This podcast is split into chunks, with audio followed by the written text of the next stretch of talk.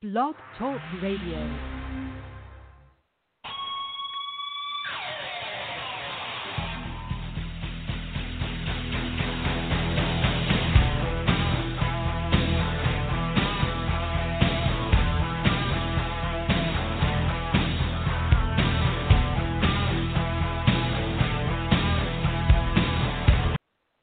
Welcome to Gridiron Blitz right here on TuneIn, Apple Podcasts, Google Cast, Player FM, and now on iHeartRadio with 9.7 other podcasts, uh, and always on Blog Talk Radio. Your host, Oscar Lopez here, Gridiron Blitz 282, host WFA Championship Edition. We're also going to have in the house the uh, talented All Stars of Knengi Martin and Katie Ott of the WNFC San Diego Rebellion in the house. We're going to have the talented uh, coach of the newly crowned Division Three champions, Nevada Storm. That is Christopher Garza coming in the house here in about 40 after. And then we are going to talk to the Division Two national champions, Taylor Hay and Chelsea Vinson, uh, as they took care of business in Colorado. And then we're going to talk to the legendary and talented and always amazing Adrienne Smith of the D1 champion Boston Renegades. So in the house today, we have Louise Bean, our quarterback, Hall of Fame quarterback, and our Hall of Fame linebacker as well, Holly Custis. And we're going to be talking pretty much full hour of this hour and then two, and the next hour as well. So jam-packed two hours of the post WFA Championship edition of the Gridiron Blitz. So if you guys haven't checked us out, go to check us out on any podcast. Just plug in Gridiron Beauties. If you don't, just go Google, Yahoo, or whatever else search engine you got. Just plug in Gridiron Beauties and get the links there to the Player FM, iHeart, TuneIn, Google, everywhere else. So check it out. Um, our five star rating on Apple. Really appreciate everybody doing that for us. I really, really appreciate that. Keep it going. Let us know on messages on our Gridiron Beauties page at the Hub if you want to see anything different. And today we are celebrating eight years on Twitter. Uh, we started Twitter back in 2011. It is the uh, number one sports Twitter site talking women's American football 24 7 globally. So thank you to everybody, almost 7,000 strong, and we uh, really appreciate that. So let's bring in our panel here and uh, all, uh, Hall of Famers here, which is Louise Bean and Holly Custis. Ladies, what's going on? How's it going? Have you noticed, Doing Hello. That everyone is legendary on your show? That's like word of They the are day. legendary. Did you know that? Everyone's Everybody, legendary. everybody is legendary. At some point down the road, we are going to call everybody legendary. Holly's That's legend right. in That's Pacific right. Northwest. Yeah. You're a legend in Utah, You, right? That- You know but hey, what? as long as we works. tell I think that. so. I think we need to say it uh, correctly, though. We have to say it legend, wait for it, dairy. That's Dairy, right. yeah. It's a How I Met Your Mother. we, we, we, we do have a we, we do have a pause. We're not as uh, I would say we're not there yet, like the women's soccer team, you know, in terms of Yeah. fame and everything else. But I think we're trekking there. We're just getting there. We're we're getting our feet wet still. On our We're, way. we're ha- on our way. on our way. Um, if, if anything is is a positive, uh, girls, right? We're bringing in the crew that put put basically mobile app streaming on the map, and that is the the Rebellion. And today, I'm happy to say we have Mo- Knengi Martin and Katie Ott to kind of tell us a little bit about how they got to that level and put another uh, what do you call it elevation to the sport. Yeah, I think it's um, you know it's kind of an, an evolutionary factor as more and more teams started streaming their games. It, it's awesome to see what the rebellion has done on their end to take it to the next level. So I'm excited to see, hear what they have to say about it because I think it's pretty cool. Yeah, I mean, a lot of work goes into it. Um, if you want a quality product, you want to be respected, you want to be renowned in the community. Uh, you, yeah, you got as you know, the hashtag step your game up, right? So I think they did a fantastic job. So um, also, they were uh, named executive team of the year for the WNFC, which is really awesome. Yeah, I think it's evident that they uh, put in a lot of work into the team, and as well as you know uh, working with the league on on the more bigger scale. So I think the award was definitely well deserved. Being uh, totally exciting because we had you know sort of like NFL red zone for women's football, which has never happened ever, and I think that's a credit to them to try to put that together their stream I think was probably the best. Not to mock everybody else out, but I think they were consistently the better uh, stream all year. Oh yeah, I saw several of their streams, and uh, the part that stood out to me was that they had the replays, and so uh, most streams don't have that. Now the championship, the the D1 or sorry, the D2 and D3, they had replays, but um, you know regular season, I thought that was uh, yeah, replays is pretty awesome. So yeah, and they had them every game. Every they had streaming every game, so definitely pretty cool. It just causes everyone to step up their game. I mean, you know that, and just the leagues, and you know I saw today that the WFA announced that they're going to have a game against um, Canada, like at the end of August, and Holly's going to Virginia Beach this week, and you know there's just stuff going on. So there's like plenty of things for plenty of players. So it's been a cool year. Yeah, AFE uh, is uh, this weekend, Virginia uh, Virginia Beach, uh, July 24th, I believe. It's the weekend. So AFE uh, Women's All Stars and convene in there, and then um, I think December is the next event, right? After that, it's going to be late yeah. December or January. And Knengi's going too, and I think Ott is. I can't remember, but I forgot to mention they're going too. So, yes. but yes, Costa Rica's in December. Yeah, and uh, and Knengi's obviously a Hall of Famer for AFE, so she was nominated for and uh, honored for Hall of Fame as well. So really awesome job, and she's done a lot a lot of things outside of uh, you know her team only. Uh, you know USA Football with the train master trainer, um, and she's doing a lot of stuff. So we're going to talk to her. Pretty exciting to talk to both of them about. You know they they wanted to take this franchise to another level on the last year with the WFA, and I think uh, you know, you have to credit them that they obviously have taken it to another level as as they came into the WNFC. Yep, definitely. I mean, I just think there's a lot of people, them included, that are making efforts and strides and trying to take care of their own backyards and elevate their game and elevate their team's game. So, yeah, there's a lot of people out doing a lot of stuff, and it shows. Yeah, um, the other thing that's happening is Brazil. Uh, uh, the Federation in Brazil announced they are going to try to put together a Brazilian team, which they announced they were going to have a, a Brazilian team. Now they formally have announced they are going to put together that team for Honduras for the Honduras event in March 2020. So that was pretty exciting. Uh, the event you're talking mm-hmm. about, Louise, is the global the Global Bowl event that's going to happen in Toronto on August 30th through September 1st, and that'll be WFA Team United against, I believe, it's Team uh, Canada out of the global um, program, and so that's going to be pretty awesome. And then WNFC announces Phase Two, as we, as OJ had said mentioned before, Phase Two expansion in the works now. So they are uh, at this point uh, pinpointing certain markets for year two. Their goal is to be NFL-like. So their goal is to have a 30 to 32 franchise nationwide. Um, I spoke to Brian before, and he told me that is going to be the cap. A 30, uh, anywhere from 30 to 32 is going to be the cap, no more than that. I think that's probably logistically sound if it all works out, right, Holly? Yeah, I, I think so too. And then if you look at the the maps that they posted of the markets that they're looking at, I think it, it's kind of the best of both worlds to have a cap of around 32, but also have uh, the teams more geographically together, so help travel as well. And I think that's the best. Um, and so I'm excited to see, you know, what ends up happening and what teams come in and what markets come in because it, it will all make it uh, better in the long run. I think the the logistics of it is where the key is, and that's where they're working at.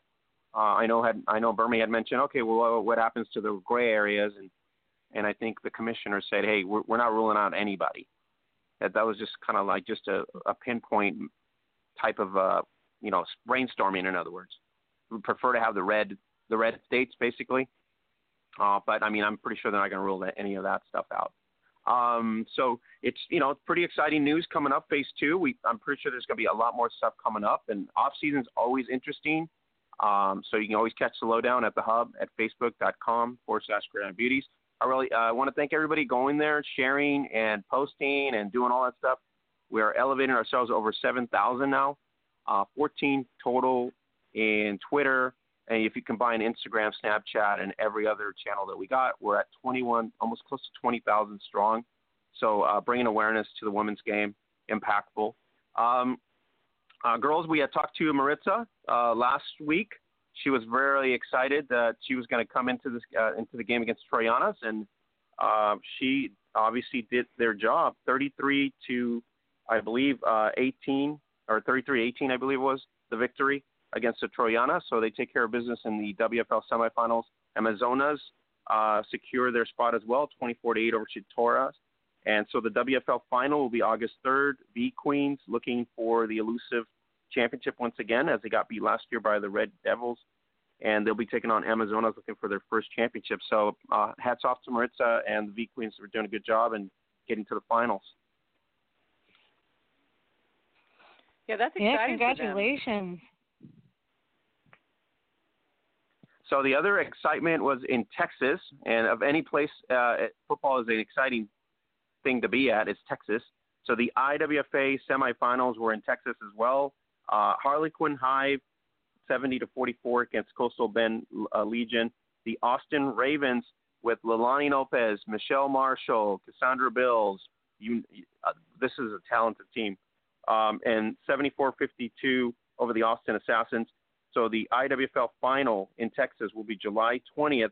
Harlingen Hive taking on Austin Ravens, and so it's going to be a pretty exciting matchup. Five and three Hive looking for the upset here against the Red Hot Ravens, eight and zero oh to finish the season. So um, I don't know if you guys were aware of this, but the Austin Acoustic in Legends Football League, all of their roster, 90% of the roster comes off the w, uh, IWFA in Texas. Isn't that interesting? Really interesting, actually. Do they use them kind of as like a like a feeder system, or is it just like they all know each other? They pretty much know each other because they play flag. They play here in the IWFA, and then obviously the coaching staff on the acoustics is in Texas, so there's no they're no stranger to uh, right. you know having support and to recruit everything. So yeah, uh, this Austin Ravens team is like the an attachment of the acoustic in a, in a way, but on a um, you know, obviously not a legend style play. It's more like a, I believe it's nine on nine, uh, traditional uh, nine on nine play. So it's they're really talented. So, anyways, IWFA final July 20th. Our no joke football uh, athlete Michelle Marshall will be taking on the Harlingen Hive. So it's going to be a pretty awesome event. The other event that happened was overseas. Uh, it was in FIFA Spain taking on uh, Nausicaa Dell'Orto's Italian team uh, 12 to 6. The Italians came out pretty well. I was really impressed. They actually put up a score that they were going to get shut out, uh, but it didn't happen that way. So you can catch it uh, at the hub via La Liga Sports. So uh, Holly uh, Nausicaa making her mark now. She was in the States. She was playing for uh, the Inferno, and she played for the Phantoms. Now she's actually taking uh, the opportunity here to put Italy, try to put Italy on the map for the Euro uh, Championships. Yeah, I think it's uh, definitely a great start. I think uh, seeing to follow people that come over from overseas, play here for a little bit, and then because I think it makes the sport even better when they take that experience and knowledge back with them. So I'm really interested to see like, um, what ends up happening with that. But congratulations to the the great start there. And then being uh, Nausicaa, no stranger to making things happen. NFL Films, um, she's been pretty much an ambassador for and a voice for the you know for the sport there. Uh, it's kind of nice to have her sort of you know what you have in the UK with Phoebe Schecter, um, and then you have the Spanish team as well, who's trying to elevate themselves to the Euro champ. So the Euro championships are, are no joke in Europe because Sweden, Finland, uh, Great Britain, uh, Germany hasn't filled the team yet this this year because of the IFAF mess and all that. But we're looking at uh, Team France probably coming over. Belgium's setting up a team as well. So that that whole European swing is really getting to that growth stage where they're gonna they're gonna they're gonna be at the Euro Championships, and we're probably gonna have six or seven to eight teams competing there. Yeah, the the NFL Films things was pretty cool because I think it just helped promote uh, the sport in Europe, and it just showed, you know, what a belief in your dream can transform into. I thought that was really cool. Um, I definitely think that this this year's Euros there's going to be probably the most teams ever, and um, that just shows the growth of the sport and the love of the sport. I know they don't all play 11 on 11, but I definitely think the next time when we have the the World Games or the Federation, however they want to call it, where the U.S. is involved, um, I mean the and the U.S. players are getting better, and the teams are getting better in certain realms in certain instances. Um, but I think that's going to be a really competitive uh, tournament when that comes up next, just because the sport is growing so internationally and is getting recognized internationally. And I mean, you know, the hub, the hub just shows so many things that are going on, and so yeah, it's just really taken off over there. And you know, some countries aren't as far along, but de- it's definitely growing. And then the whole, I feel like it's the WNBA a little bit, where you have players in the U.S. play here, and then they go play over there in Europe. And so you're seeing the foreign players come here a little bit, then they go back. You know, a little bit vice. You see less Americans going over there to play, but it's still it's just that exchange program. Well, I'm to you right now, every country, uh, besides the established countries from the last IFAF, were that every country, when you're talking uh, Italy, France, Spain, and even uh, Great Britain now, they all want to go 11 on 11. That's just that's the way it's got to yeah. be. So when they go to Euros, they are 11 on 11. Uh, individually in their own countries, so like in Spain, they're still playing seven on seven and nine on nine. Uh, right. So there's certain countries that are still playing the you know the nine on nine game for the most part. But as when you get to the main competition, everybody knows it's you know it's going to be 11 on 11. It's just traditional because they all want to go to the IFAF World Championships in 2021. So they want to compete Mm-hmm. at that level. All right, guys. Um, speaking of World Championships and speaking of gold medalists and ha- having to win something like that, let's bring in the uh, talented uh, crew that is the San Diego Rebellion of the WNFC, and that would be in the No Joke Football Huddle. Let's bring in Knengi Martin and Katie Ott, uh, the executive winning franchise of the inaugural WNFC. How's it going, guys? Hi. Hi there. Going pretty good. Thank you for having us on. Yeah, I need to bring you guys on. You guys are the bomb. You guys stood out on everything. You know what I mean? Uh, we talked to you guys what a while back, right, Knengi? And this is when you first started in the WFA, and you said, "Hey, we got to we got to get better. We got we got to present our product better. We got to you know elevate our game that way." And uh, hats off to you guys. You guys have done a great job. And then hats off to the production crew that obviously you guys are uh, negotiated with and partnered with. Yeah, that that group is the San Diego Digital Imagery, and it's actually owned by one of our players. And so her and her husband have done a great job working with us on different ideas. I think every week we come up with a new idea of something cool we want to show, or they come back come back to us with something cool they want. Um, we also were really lucky to have a producer for one of the local sports news programs on our team this year. And so after practice, it was they we called them the um, the brain trust because they would just get together and, and think of you know different ideas. If you saw the commercial, the Adidas Riddell commercial we had, our intro that we did during the um, all of our live streams, that was just one idea they came up with after practice, and we we shot it in our garage, and it turned out amazing. Yeah, and I, that's what the key was. I think when we stood out, and you, uh, and Nenji, maybe uh, or Katie, you guys can speak to this, but you know, when when you guys set out, when this WNFC thing started, the buzz, the Riddell, the, you know, all the sponsorship, uh, all we talked to Odessa before, the naysayers, you know, they all came around, right? It's impossible. This is can't be done. Whatever. And all of a sudden, you know, you put together all this this huge. Uh, I'm pretty sure it's a, you know, every owner at more of an executive mentality, and here we are. I mean, to, to us or for me personally, you know, WNFC TV was literally like NFL Red Zone. You know what I mean? It just Yep. basically that's how it came out, or that's how it was presented. And so if you're on a mobile phone, you're on the run, you can't get to the stadium, or but you still want to support the team.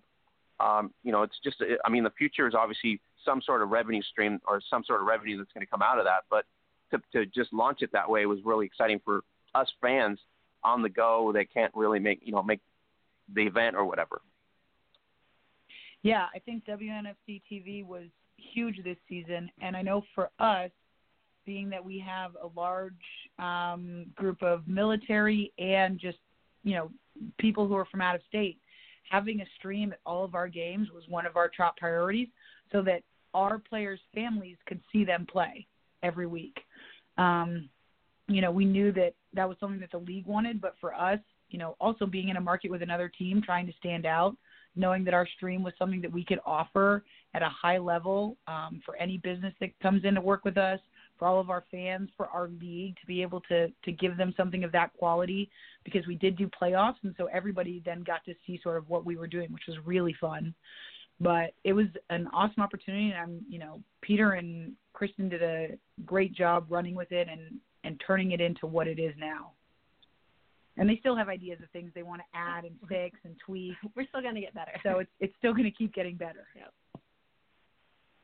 All right, let's bring in Holly and um, Louise here to kind of pick your brain on that too, because uh, Holly and was Holly's team was basically one of the set focus points as well. Besides you guys, uh, throughout the season, the Yep. Pacific Conference is just basically uh, the WNFC in itself. I mean, not to take away from the Atlantic, but for for the most part, that's where the competitive football, and I think a lot of fans really appreciate it. So let's bring in Holly here to pick your brain.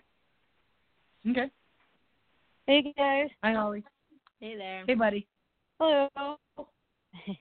Uh, so congrats, Knengi, on being inducted into the AFE Hall of Fame. First of all, just want to give Thank you you. some props there. Appreciate it. How does it uh, feel that uh, you got that nomination? Uh, I mean, it's it's hard to put it into words. It's really exciting. I think that AFB is doing a lot of great things, both on and off the field, for women's football, for the communities that they're a part of.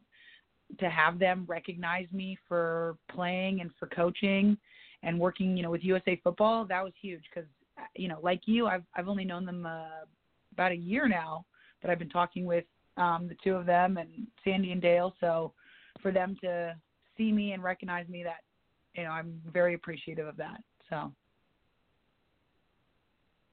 Yeah, I think it's a really uh, great organization, and they seem to work really hard. So uh, I'm excited to see what else they end up doing with it. But uh, I just wanted to give you some props on that. And again, you guys did a great job uh, with with the streaming, and I, I just really enjoyed having you in the warm ups before one of our playoff games. That was kind of fun having you um, Oh, film yeah. and. Uh, I was like, oh, there's Knengi. um, but No, so I also want to give you guys props for the on the field stuff too. Thank you. Oh yeah, you're welcome. And I also wanted to give you a props for on the field because I think you guys had a really strong season, and I think every year that you guys play, you get a little bit better, a little bit better. So um, I just wanted to give you some props there. What do you think uh, will be your goal for next season as a team?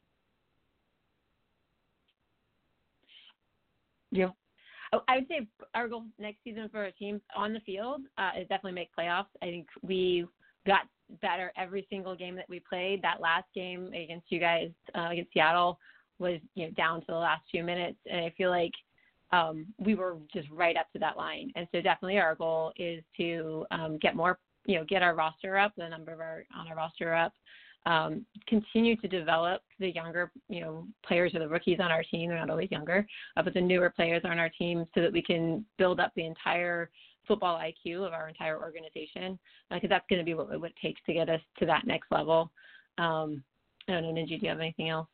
yeah. I think for next season, we're also making sure that we're building our off-field product Yeah. as far as getting out into the community. We've already scheduled a couple camps that we're going to be working. We're trying to co-host a camp right now. We're we're working on that logistically, but we are already working a holiday bowl camp with Fast Camp Athletics here in San Diego. But just stuff like that. I think a lot of it is taking what we've done and just trying to find a way to to add to it a little bit more. So you know, everybody knows it's hard to shine when you're already shining. We're trying to add just a little bit more polish every year. So that's our on-field product, making play, making playoffs, adding new players to our roster. It's off-field, engaging with the community more, building our brand awareness in San Diego. You know, with our stream, it's maybe finding potential sponsors who we can start getting revenue for our stream because we do have quality with it. So stuff like that. Awesome. What type of stuff do you guys do like in the community locally in that San Diego market? So some of it has been through the WNFC. So um, Colette, Colette, Smith um, is the sort of head of all of the community organization, and she was great about reaching out to us and connecting us with some local organizations. We did a Christmas um, brunch or dinner for um, Salvation Army. Salvation Army, and we that was great. We got out there. We had you know ten of our players, ten of our organization members out there, um, and it was, you know, I think we got more out of that than the people. Um, just seeing how grateful they were with everything. Um, like Knengi said, we're trying to connect with some of the youth sports organizations in San Diego. So not necessarily even just football, but we we are a nonprofit, and part of that nonprofit is around um, just encouraging women and girls to do the non-traditional, to get out there and play sports. Um, you know, obviously football is a thing that we um, are focused on, but we also want to make sure that we're just encouraging kids to get out there, be active, um, find something that they love and be passionate about, and, and go off and do it. That's really cool. I think it's um, important for all of our teams to connect, no matter which league we're in, to connect locally with our communities so that we build from the ground up and that people uh, know, number one, that we exist and we're here to help. And I think it's great that you guys do that. Um, so you should be really proud of, of this season. Um, I'll have uh, one question here before I pass it off to Bean. Um, what was uh, the most challenging part of this season for you guys?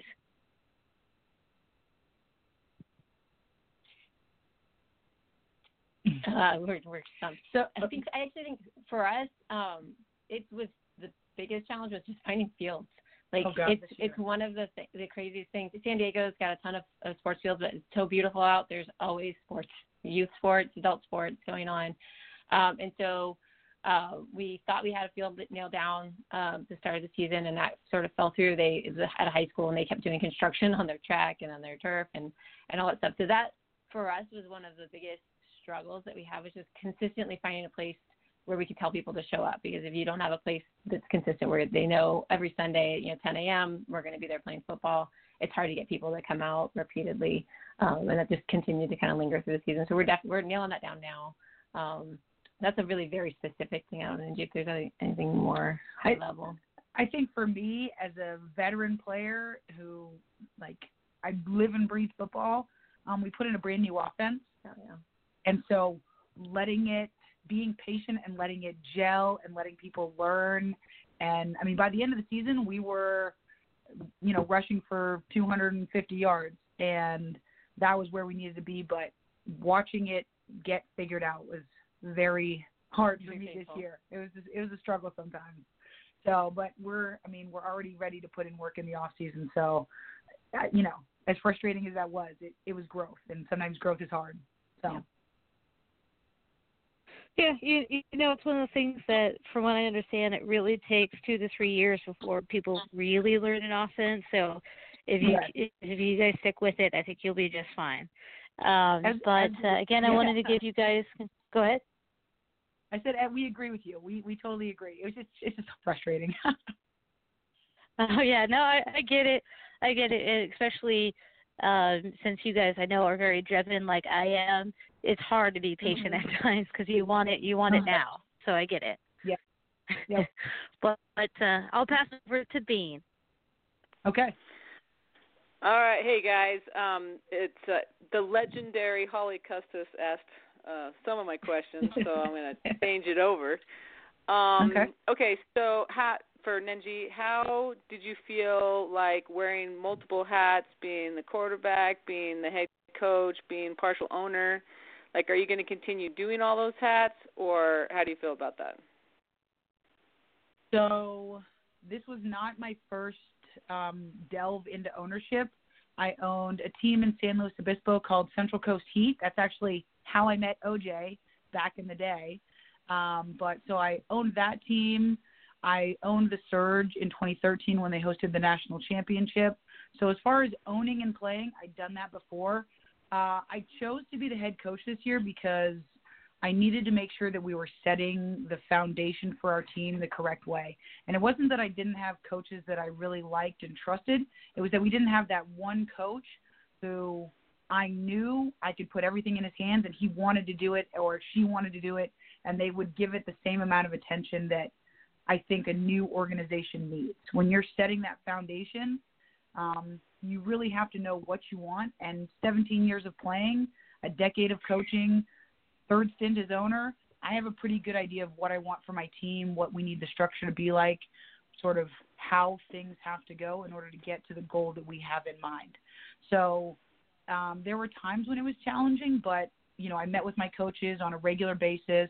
We had a great help in Jessica Serrata mm-hmm. as part of our admin team. So anytime I was feeling overwhelmed, I could give her jobs. Katie was also really helpful.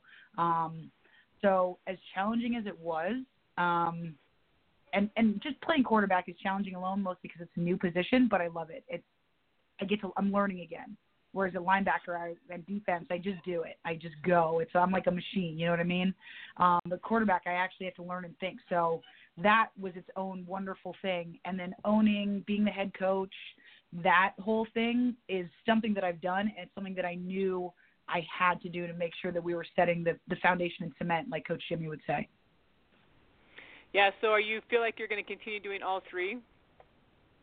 I am going to. So what? Did, I mean, I set it up as the head coach, and this thing I talked to OJ about. I set it up so that at practice I wasn't coaching. I did some of our tackling stuff simply because I'm a master trainer. I have the best grasp of it. But once my coaches knew the drills, they ran them. So I really didn't coach at practice. Um, sometimes I would step back to help the defense, just having that extra set of eyes to help, you know, our DC. But really, on game days at practices, I wasn't coaching. I set everything up ahead of time so that it was structurally ready to go, and the coaches executed on that game plan. And I think that Knengi will be in all three of those, three of those roles until we find somebody the right, can, fit. the right fit to do it. I mean, ideally, we okay. would have somebody else in his coach role, um, but we're very picky. And so until we find somebody who can do that job at the same level or better level than what Knengi's doing, I think we're going to stick with the the program that we have right now, at least for the next year or two. Okay. Um, yeah, I definitely think it'd be somewhat a challenge, definitely a challenge to do all three. But it sounds like you you have a plan in place. Um, so now, if you were to, if they were to give you a survey, the league was to give you a survey, and they asked you to give feedback on this year. Um, mm-hmm. What would you say? And I don't care who who answers. What would you say? Did you like the best about the league this year? And what would you say if you chose one thing? Um, would you give feedback and say, hey, we could really have some improvement in this area? And we're not, you know, out to hurt anyone's feelings or anything like that, because I know the league it has a lot of things that they're working on and improving upon and stuff like that. But just for the sake of talking about it and giving feedback to a first year league, uh, that's my mm-hmm. question. Yeah, so I'd say the well for me the things that I really liked, and I I, mean, I talked about this in previous interviews, is they went out and they got the corporate sponsors for the entire league. I, I think that's a really mm-hmm. huge deal. That's that's what I think is going to need to get us taking seriously, um, is to have people with real money who are giving real things to women playing football. Um, and we did, I, I think the WNFC did a great job of finding, like, we had really competitive games as well, and that helped. Like, mm-hmm. we did our job. We put a great product out on the field, and it was backed up by um, these sponsorships. Yeah, I'm looking for that to continue to grow. Um, you know, n- nobody ever gets anything 100% right the first time around. Sure. Um, I, yeah. I, I say that a million times at work every day. Uh, and so, I, you know, I think that there was like just little little tunes of the dials that could happen to make it better. I, you know, you guys have talked a lot about our stream. Um, you know, we are willing to share all that information about how we do that with the, the rest of the team. Um, that was, I think, one of our frustrations is that we would watch our film um, and then we would go to watch game film or we'd go to try and get game film from other teams and it wasn't posted or, you know, it was a shaky iPad on the sideline um, those, you know, you know what I'm talking about because you probably watched the same yeah. kind of film. So yeah. um, I, I think that's that's one area where not only do we think that the league could do better, but we also think we're we're offering our help, um, and we want to help elevate everybody up to our level. We want to make sure everybody, you know, has a stream that that you know the entire country is talking about. Mm-hmm. Yeah, you know, it's workable. Yeah. Yeah. What would No, I what would mean- Knengi say? What would Knengi say? Knengi would say, um, I, gosh, I really overall like enjoyed everything about being part of this league.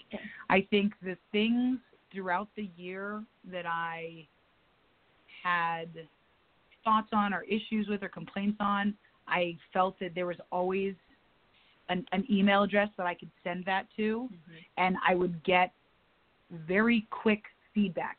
Whether the issue was completely solved, at least I knew somebody had heard me, had acknowledged what I was saying, and was going to look into wh- what could change or how could it be fixed or whatever like that. So um, I don't I don't want to say that I have any issues with the league. I know that there are you know things that are going to be brought to the owners meetings, but I don't think those are necessarily things that I need to put out here on a radio blog. But they're Mhm. not. I don't think that they're they're issues that could make or break a team staying or going. They're only Sure. things that it's like, hey, let's tweak this and we get that much better. Hey, let's think about maybe shifting this and we'll get that much better. So, you know, none of it is overhauls. All of it is just like minor things where it's like, hey, did we ever think about this? Have we ever talked about that? So I really think that, that OJ and Brian and Dillo and Morgan and everybody, I mean, Kristen, they all just did such a phenomenal job. AC, like the, the, overwhelming umbrella of NFC WNFC that they put out over the teams, I I haven't seen a match for it. I know that the WFA had a bunch of awesome things that happened for their championship, but it all came after, you know, all the WNFC announcements and I just I'm happy to be in the league that I'm in. Yeah. I have zero regrets about about the move that we made, about the the bonds that we've made in this league and I just can't wait to see what it does moving forward. Yeah, I think so many of the teams have things to offer. Yeah. Um, that's one of the, the greatest things that there was a, a communication between a lot of the owners, you know, around different ideas to do things differently. If you had a, a question about you know, how to you know, get attendance more, how to get more players, or whatever the, the issue is that your team was dealing with, like Knengi said, there was an outlet to reach out to, ask those questions, and get ideas. And everybody it wasn't about you know our team only. Every team in the league was about building up all the other teams Yep. that were part of the league, and I think that's a really special thing about the WNF team. Yep. Well, cool. Great feedback. My last question, really fast, because I know we got to move along, is how Yeah. difficult is it to have a team in your market? I know San Diego is a huge city, so um, is that a challenge? Is that better because you don't have to travel? You get a nice close game. I mean, I'm sure there's there's just a variety of things, but what's your feedback on that? You know, San Diego's a big city, um, and so I, I think there's plenty of players. It's just a matter of people knowing that women's football exists. Um, we just did two different events over the last two weekends, and I think we have over you know almost 100 names of people who never knew about football before and are interested in playing. Um, so I don't necessarily think that's a big issue, and I think that the the makeup of the two programs are, are pretty different. Um, we have two very different philosophies on ownership. Um, n- neither one is better than the other. It's just you know, and that's how we go about it. We go in and we this. This is you know how this is our culture and this is our philosophy of running things and this is how we do things. And feel free to go and ask those exact same questions to them and make a decision. Um, find the place that you're going to fit best. Find the place that's going to make you the happiest and have you have the most fun playing football. Because right now, you know, none of us are getting paid to play, so we really should go Right. to a place that fits um, our culture and our standards and our values. Um, and we believe that our culture and our standards and values is a really cool thing. Um, and we're building something special. And so we just go out there and we, we tell people what we have to offer and, um, you know, encourage them to come out and just, you know, go through a workout with us and see if they like what they, they experience. Yeah. Yeah, I mean, def- exactly. Oh, keep going. No, no, go for it. No, I'm just going to say I definitely think that when they talk about re- recruiting rules and recruiting violations and just stuff like that, that's you know, it's gone on in the past in women's football. I just figure, yeah, you're not getting paid to play, and our coach has always been like, just like you said, hey, hey, if you don't want to play here, that's totally fine. We don't want to keep you here doing something you don't want to do. So, um, and he always invites people. Doesn't they don't ever really yeah, leave I know. but but um he just invites people and so it, people should be empowered to have free agency and if even if they leave half the season like he wouldn't even Yeah. care so i'm thinking you're until people are getting paid to play or until they're getting free uh, you know, no fees, where then then the ownership can say, hey, we're not going to keep you because hey, we're paying for all your fees or whatever, things like that. Until it's Yeah. it's not America and people don't have freedom of choice, then I just think those rules are kind of stupid. I'm like, dude, if you don't want to Yeah. play here anymore, then hasta la vista. So anyway, Totally agree. Yep. If you don't want to be here, we don't want you here. Like it's yeah. Why would we want to hold on to I would somebody want to have you sign a contract. sign Yeah, a I- contract I that you don't get paid to play. Right? Yeah, I think like, that's uh, yeah. stupid. Anyways, I'm done, So- Oscar. Legendary Oscar, you're taking over. All right. I, I am legendary in a lot of ways. That's right. I guess just on a voice voice level. I guess um, not as legendary as everybody else on this podcast. Um, Knengi, uh, I I've spoken to you many of times in the past, and uh, all I have to say is what an amazing job you've done, and uh, as well, Katie here as well, and uh, every all the progression from the, your beginnings to the you know gold medalist to ownership to everything else. Um, I don't know, but uh, if nobody's followed you before, uh, what an what an incredible journey, and then the fact that you're here now in this next phase, if you want to call it, because it's really what it is to elevate the sport to pro, a real pro level, a real business level. Uh, so hats off to you and, and Katie for doing all that legwork. And obviously we have a lot more work to do, but uh, an, ex- an excellent uh, inaugural season. Well, thank you so much, Oscar. I mean, our goal from the beginning, like we told you, is to build a women's NFL team. And to do that, you have to be build the on-field product and the off-field product, and that's what we try to do every day with the Rebellion. Is just make it the very best franchise that we can. Uh, Knengi, um, I don't know if my suggestion would be just a bail on quarterback and just be on the sidelines because then you could probably get some highlight reels with all that WNFC TV where you're yelling and stuff. That'd probably be the next phase for you, kind of like a superstar sure coach out there in the back. I'm, I'm sure it's No, something just- that'll happen. I'm sure, yeah. And then you'll be you'll be on highlight reels versus being highlight reels on the field. You know what I mean? So no, I'm just, Right. uh, it, it's like I mean, hey, NFL Holly films. You know what I mean? Free. this is my year. this is your year. So- um, so you know what? Yeah. what what an accomplishment overall uh, with your peers. You know what I mean? Yourself, uh, Jenkins, and all the other owners in the WNFC. Uh, really, like you said, in the background, probably a lot of struggles and a lot of things to kind of like tweak and air out. But overall, the Pacific conference, uh, Knengi, how do you speak to this? Majestics, Sturge. Uh, I mean, we don't know what Las Vegas is going to look like next year. Uh, but it just looks like the Pacific conference is going to be very, very gritty next year. If it stays and everybody elevates their rosters and really puts up almost as, as the same product you guys did, uh, it was just a, it was kind of like a dogfight all year. It was. Um, and I would love to see us all get to play each other so that we can really see just how strong our division is. Um, we had some great battles this year between Seattle and San Diego, um, between us and the Bobcats. We put up a great fight with Seattle at the end of the season, you know, but we didn't get a chance to play Utah. We didn't get a chance to play Denver. Um, we played Las Vegas. I think they're only going to get better. So I really do think we have a great conference. We have a lot of fun stars to watch, and I would just love to to see us all get to play each other at least once every season. All right, um, Katie, uh, hats off to you too, because I don't want to exclude you here, but uh, in the background and doing a great job out there. And uh, you know, just a shout out to the the relationship you guys have with the um, you know the media company that you guys are working with, because they are obviously uh, the standard, and that's that's the standard you guys have set. So that's the reason I wanted to bring you guys on, kind of give you a prop and really recognize you guys uh, as an example of what can be the next level. And I think the rest of the you know teams in the NFC, uh, WNFC really saw that, and I think they were impressed, and we were impressed. So uh, yeah, I don't know how many times I was on the I was on our our Facebook page, you know, on our on our board, and we had a lot of international players that watch our stuff and follow us and stuff. And when you guys put up the first, I think first two streams out of the year, and you had replay and all these other little things that you would never see, but on an NFL stage or a college football stage, uh, a lot of people were like, "Where is this team located?" It's really the question. It's like, where are they at?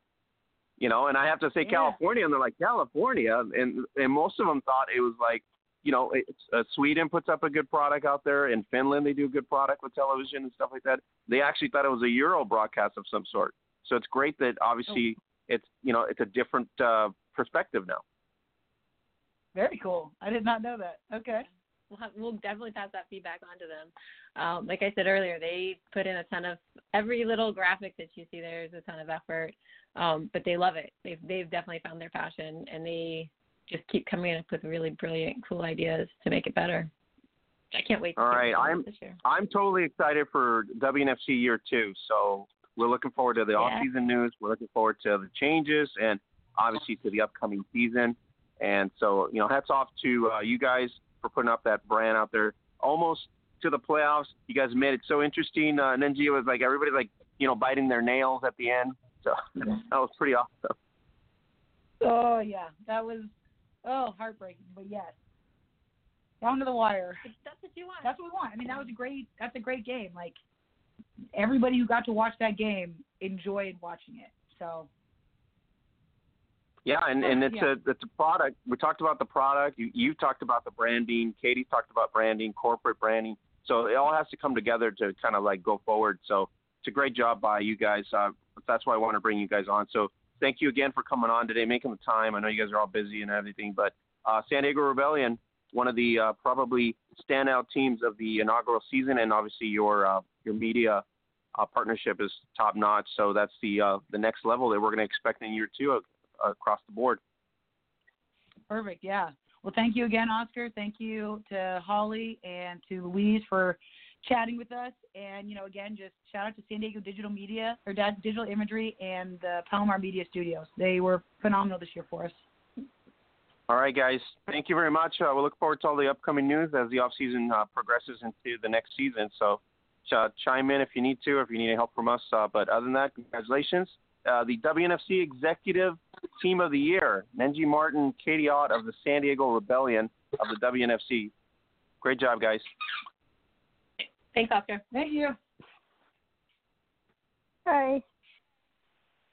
All right. So you guys, right there, I, I, we got to give them their we got to give them their due, right? They, an amazing job that they did there, and what what a product that they put out. It was it was really good quality products, and kind of stood out. And so uh, I just needed to bring them in to kind of give them their you know their pat on the back. Yeah, you know what the funny thing is?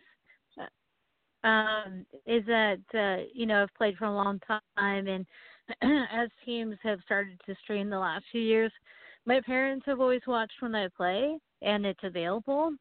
But this is like literally my mom was messaging me because she was watching all the games now. She's like, "Did you see what Utah did? Did you see what this team did?" So it's it's you know even for people that have been around the sport and follow it, it's a big deal to have that kind of um, that kind of uh, marketing. So it, it's awesome what they're doing. So Holly, they really didn't know you were playing football. What's going on with your mom here? Oh no no, they'd watch when I was playing, but now they're watching I'm games I'm not even in. I'm just kidding. now my I'm mom's just like, saying, what's up with that lady? She's like, did you see what they?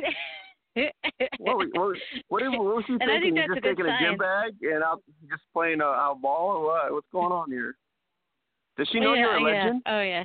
If you didn't know you're a legend, I'm just have a listen to the radio podcast. That's funny. Um, no, that's okay. I, we know Mrs. Custis knows you're awesome and you're badass, so she knows it. Um, let's bring in a outstanding year for another team in a different league, the WFA, and the championship finals happened this weekend in Colorado. What an event out there! Uh, shout out to Win and the Mile High for putting up a great event out there in Colorado. So let's uh, bring in the team that we all thought was not going to win. Of course, Holly, right? We all win Orlando Anarchy, and uh, I'm pretty sure. Let's bring in Christopher Garza, coach, championship coach Christopher Garza of the Nevada Storm, who apparently had a different idea on that on that uh, field that day. And Christopher, how's it going? Uh, thank you. Um, it's going pretty good. Thanks for having me today. Uh, Christopher, we all went the uh, the East Coast wi- swing. Di- didn't really think that you guys would overcome and win. So we, I guess, we have to apologize right now at this point. that, that's okay. I, I think uh, our program's been overlooked by a lot of people lately, and uh, I, I just wanted to let them know we we the biggest message we wanted to send this year was we're the real deal. Christopher, um, during the year, uh, I was sitting around and I kind of circled that Cali War matchup, and I'm thinking blowout, right? That's the first thing everybody was like, ah, the Storm, they're just going to get their butt, you know, whatever. And you guys held them to 12 points, and at one point or another, there almost was going to beat Cali Warrior. Um, so how impressive was that game for you guys as a team? I think that's that was an impressive game overall. I know you guys have played every other team, and it was great and everything, but to to be competitive with the D1 team, that was pretty impressive. Yeah, that was a that was a really fun game. I think uh, all the coaching staff there thought that was probably the the highlighted game. Uh, not to not to take away from the national ch- the championship, but uh, that game in particular was very uh, was an exciting game to watch. It was um, really electric to be a part of, and uh, it was it was so back and forth that uh, both teams could. It was just a, it was a good fight. That's all it was. Um, Christopher, running game so good on that day. Uh, Plummer just going. Was that the uh, mentality that that day was to run the ball against this uh, sort of an offensive-minded uh, Orlando Anarchy with uh, Hunter and company? You know, that's that's exactly right. I mean, you, you got to think about the way that the the game is played nowadays. Uh, everybody wants to score as quickly as possible, but if we defense can stop you and we can run the ball, then we're going to run the ball, and that's what we're doing. We like playing aggressive line, and, and we want to put our you know best eleven year and see what what happens after that cloud of dust. We just really want to run the ball. I mean, it was effective. Uh, blocking was really good. Um, how proud were you of, of the offensive line? I mean, it looked like you guys were just chucking, you know, chucking yards out.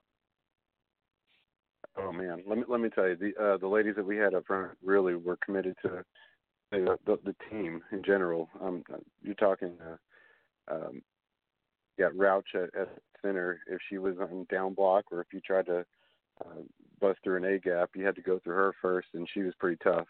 Um, you had Kelly Carmen, which was a we converted her from a rugby player. Um, so this is her rookie year, and, and she was taking care of some of the best defensive tackles out there. And and uh, then you had Cynthia Pita, um, pretty much running around and, and coming at you through the face. And she loves she loves putting blocks downfield on linebackers. So we just put the people in, in the right spot to where, where they'll be successful and and hope for the best. And uh, we we actually uh, used that formula all year and and uh, they just kept grinding it out every every day, every day at practice, and every day at, at every game. All right, let's bring in Holly and Louise here to pick your brain because this was an exciting storyline, uh, sort of similar to Arkansas, but in a way a lot more stable in a way because you did, like I said, match up with a D1 along the way. So it's really exciting. So let's bring in Holly here to kind of pick your brain on the uh, division championship and the journey to get here to Colorado. Oh yeah. Hey, coach. Hey. Hello. Uh, so first of all, congratulations on the championship. Um, you know, it's one of those things that people might have been overlooking you, but I think at the end of the day, you're right. You, you proved everyone wrong, and I think you should be very proud of that. Uh, my first question to you is uh, it seems like you guys really turned the corner this year uh, from last year and uh, seem to improve a lot on both sides of the ball. Is there something specific that you attribute that to, or is it just overall improvement? Um, I think a bit of both. Um, our players really excelled this year. I think some of the the good rookies that we had last year are now great players. Um, the rookies that we have this year are good players, and they're going to be great players next year. Um, the biggest the biggest change this year was uh, being in charge of picking who who our staff was and and actually having enough staff members there to, to cater to all the ladies, which is our forward focus. Um, with that, we did change our mentality of, of the whole program, and we, we're trying to create a new culture and focus focus that culture on the women, and make sure that their needs are met and uh, that they're putting in spots that they're going to be successful, not just where a coach thinks they need to go. Um, truly find their skill and their special ability and, and see where they can fly, and just let them do it. Awesome, very cool. And um, uh, how long have you been coaching uh, with the Storm? Uh, with the Storm, I've I've been a coach with them three years, and out of the three years, I've been two years head coach. This is my second year as head coach. Okay. Okay. And when you've uh, been coaching the Storm or in general women's football, what's the biggest surprise that you've had? Um, my my biggest surprise is that um, not more people um, are excited to see these ladies play. Um, we we have amazing athletes in our league, um, uh, and and I just I see the level of, of ability and talent in each and every one of them, and I really wish that uh, there was more people watching, not just our team, but everybody in general. Oh yeah, definitely. I totally totally agree. But I think you know the WFA and the WNFC. It seems like our game is heading in, in a better direction that way. So hopefully that uh, pays off in the long run. Um, and then I'll, I'll leave you with one final question before I pass it on to Bean. Uh, what is your goal for next year for this team?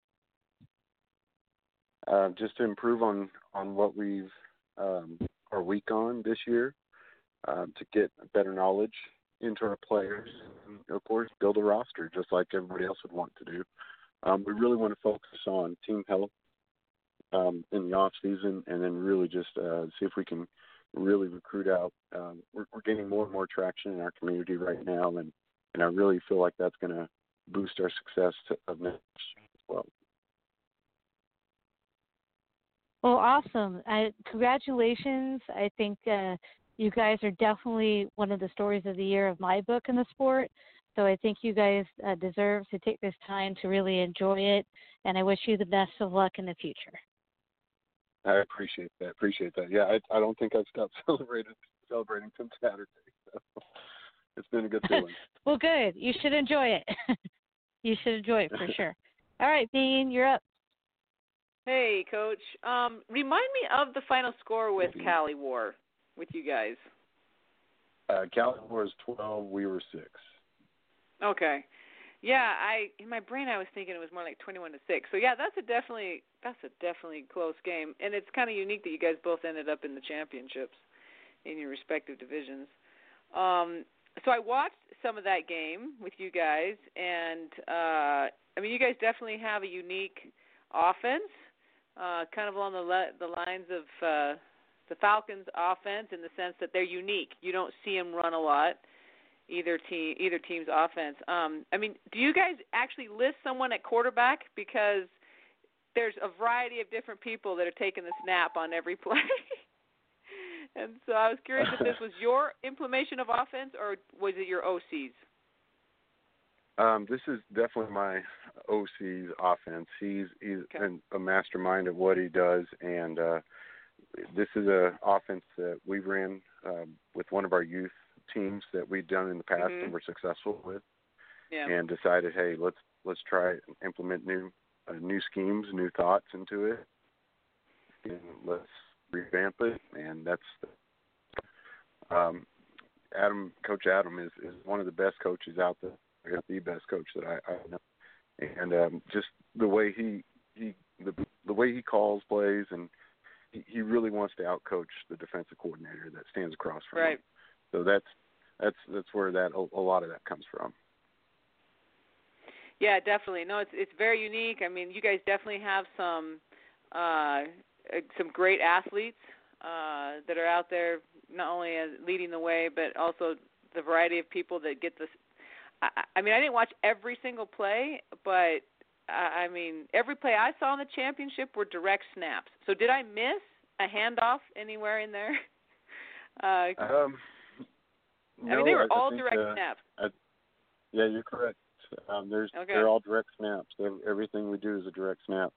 Um, we really want to make sure that uh, run first ability, and that's that's what we prefer to do, is run against yeah. you.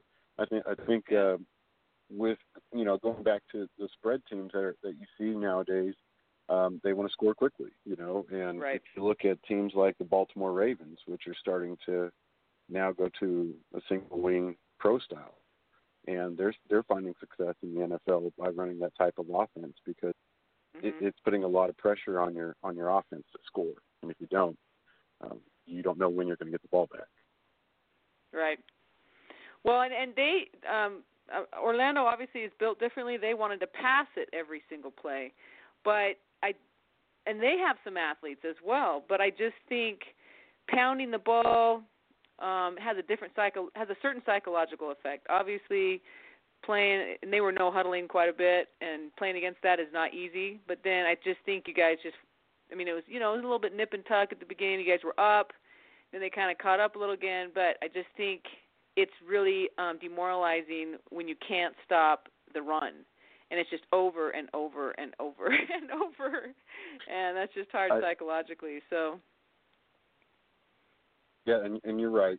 You are right. It, it can get um really tough at times. Um you know we, what we want to do is make sure that we just stay um well hydrated well rested before games you know uh, take care of our health because when we come game time it's it's going to be that physical, and uh, our ladies are definitely ready for it.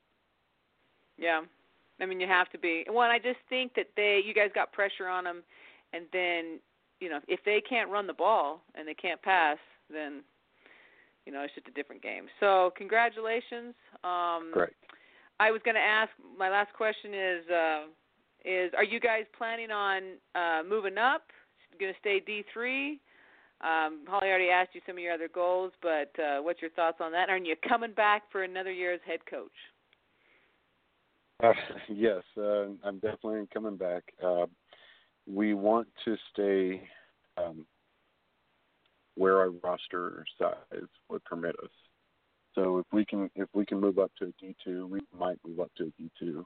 Um, I, I'd love to see uh, you know just two divisions in, in, in WFA, but you know, that that's my yeah. personal opinion. Not not a jab or anything, but um, yeah, yeah, that's just your feedback. Yeah. yeah. So I, I think I think one and two would be competitive together, and then three or combine some of two and three, or three with one. Mm-hmm. You know, mm-hmm. I, I think to make reach players um, you know, regional games a little bit more feasible that way. Um, I me I game I, I want to see as many teams play as possible. Uh, like Ninja was saying earlier, you know, if you if you could play every team in the league, that would be, you know, it kind of gives you a feel of where your team is at compared to the rest of the teams. Right. Well, it is kind of a mixed bowl of soup because there's D2 teams that should be D1, and there's D3 teams that should that can compete really well at D2. I mean, I thought that championship game with you guys was, you know, right along the lines of a lot of D2 teams that I've seen. So, but yet there's some really weak D3 teams. So, you know, uh Nevada's come a long way. The Falcons have played the Nevada several times, and so you guys are definitely definitely doing well. So, anyways, Oscar, turning it back over to legendary Oscar. All right. So, Coach, uh, I really wanted to bring you on just to give you your dues and your team and what an outstanding season uh, from game one all the way to the end. Um, before getting to Colorado, coach, did it sink in when when you won uh, the conference final? Did it sink in and says I'm going to the national championship? Uh, it, it was funny. I, I texted my wife and I, I told her, "Hey, we won," and she said, "Well, congratulations! You're you're going to the national finals, or you're going to Colorado." I think that's what she said. And uh, I just right then and there, I just I couldn't comprehend it at all even when we were there, it was it was still surreal to me. Um, and so, really thankful to be where we were at this year. We had a great team. Um, our front office worked hard. Our staff worked hard. You know, our, our ladies worked uh, extra hard this year. Um, they knew what they wanted, and they wanted to win the championship, so they went out and got it. Uh, Coach, what was your message at the beginning? Was it just the fact that everybody's got to be committed physically, mentally, everybody, and then you start rolling with some wins? How was that in the middle of the season? You got rolling with the wins, and all of a sudden this could be real, right? Because you get in the middle of the season, you're like, we only got six games to go or four games to go, and and we got playoff bound. And I think when you got to face Cali War, it really uh, maybe sunk in for a lot of people to say, okay, we we can be this good. I think that uh, uh that was that's key. I think that uh our rookies and uh, our veterans that were on the team already realized that we had something special here, and uh, we really rolled with it this year, and they they really trusted themselves this year. And people that that needed to step up on the team really stepped up this year. Um, they and and so for for me as a as a coach to, to have those players just get better week after week and and want to learn and, want to progress and, and want to learn the game. You know that's that's where for me I knew that we're going far. It, it wasn't a we might be able to. I, I think we had a complete buy-in by the time we we played Sin City, and then from there when we when we beat them, there was there was no doubt in our minds that we were ready to win the national title. Um, Chris, uh, Coach Chris, 62 burger on a very talented, uh, you know, championship team that is Orlando, and so Oh, yeah. it literally never gave up the lead.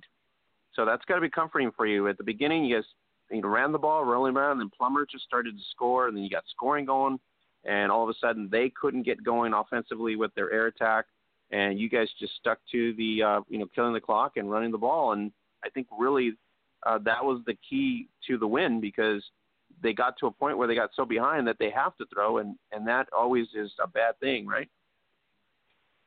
Yes, and uh, and no, um, no counting short Orlando. They were a great team, and and they they had a great they had some great players on, on their team, and, and they did a great job that night. Um, I, I think just our our defense schemed them where they needed to, and uh, we we really wanted to to play our own game, but we knew with those type of weapons that we were going against, we really had to be uh, real conservative that night and uh, have trust in our offense that they they would pound it out for us. All right, uh, Coach Chris, uh, are you from Texas? I think I was looking at your profile. Are you originally from Texas? Yes.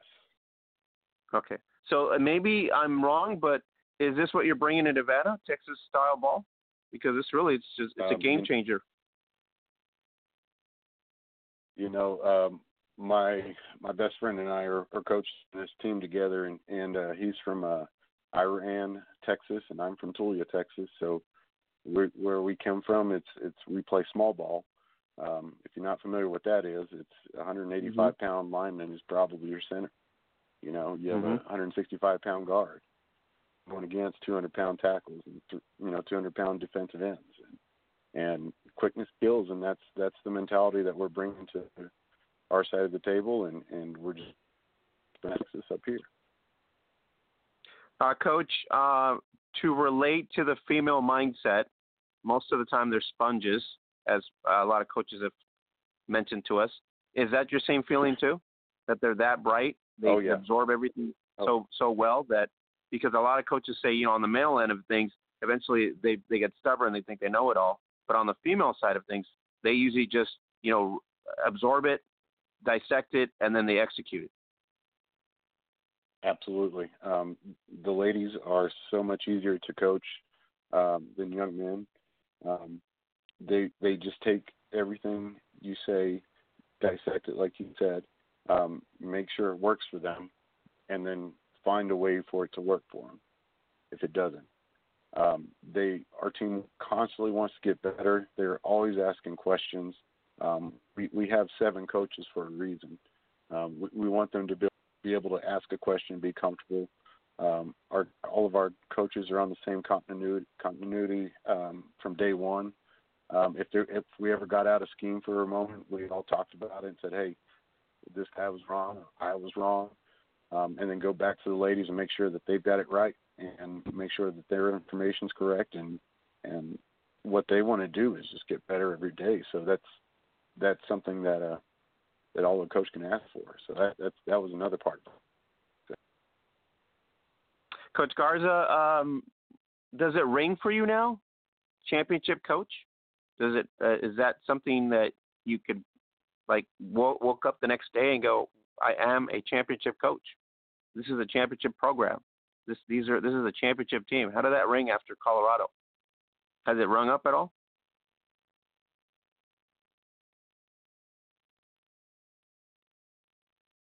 Are you there, Coach? Abs- yeah, I'm sorry, you were breaking up there. Oh, I'm sorry. I said, uh, has it sunk in for you that you are a championship coach and this is a championship team and this is basically it's got to be satisfying, right, for you that you you get to the end here and uh, you are national champion. Yeah, all the time away from your family and friends, and and uh, you know the, the commitment to the team, it, it all pays off, and, and it feels really great. Um, it, it's really starting to sink in that we've got something really special here. Um, but we've known all, all along.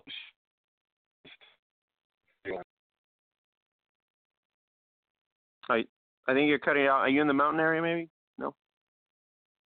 Yeah, I, I am a little yeah, bit. no, yeah, no problem. I know it's, it cuts out in and out. Um, so, coach, uh, Nevada year two. Uh, now you are the top dog in D three. So I don't know how friendly Massey will be to you next year, but the Massey thing. but you know what I mean. But overall, um, you stayed at the top level, number one, number two, adopted three, and then. But overall, you guys were right there uh, nationwide. So, um, you know, hats off to you, to your coaching staff, and obviously to your players and ownership. We haven't even talked about ownership. Uh, they've stuck with this team for a long time. This is very rewarding for them too. Yes, absolutely. Uh, they they've been there since day one. Um, they're very committed to the team, and um, anything that us coaches need, um, they get us. If, if there's a team need, there's always a way. Um, they, they find a way for it to happen. Now, Coach, uh, the shuffling will probably adjust uh, since we talked about, like you, you mentioned before, the off season always brings change and everything else. So uh, a lot of coaches in D3 are very hesitant, kind of like Orlando, to kind of shift to D2 because they know that obviously, you know, the numbers are going to drop at some point during the season, and you don't want to be that team where you should have been in D3 instead of D2. So, um, hoping the WFA will go with your lead, which is let's just you know shuffle to the two division uh, format and kind of really look at the markets and how to put uh, competitive you know teams together in terms of you know levels. Um, but overall, I think uh, your run game was strong all year. Uh, the defense we haven't even talked about, but your defense really, uh, those ladies really stood out, uh, especially against Cali War holding teams. Uh, they even held obviously Orlando to 45, but uh, they they did a pretty uh, outstanding job all year too on defense. Yeah, um, you know, you, talk about absorbing, uh, you know, sponge sponge like minds on the on uh, women. Um, our best minds were on defense. We we have really intelligent. We had really intelligent ladies playing for for us on the defensive side of the ball this year, and um, so that I think that was a big key on our defense. What we also do is we run a multiple D. We don't just you know one size fits all. We we adjust to our opponents and we make sure that we put our best players where they need to be. You know, um, we focus on the ladies' success and you know following that hard work. We, we really want that success to happen. Where do we go uh, year two? I know you're you're already thinking of year two here. So recruitment number one, right? Trying to get as much uh, number bodies onto the program as possible. Um, so Correct. what does it do for marketing for you guys now? Do you think this is going to be a real good thing for marketing, just to let everybody know, hey, we are the, you know, the best team in the nation?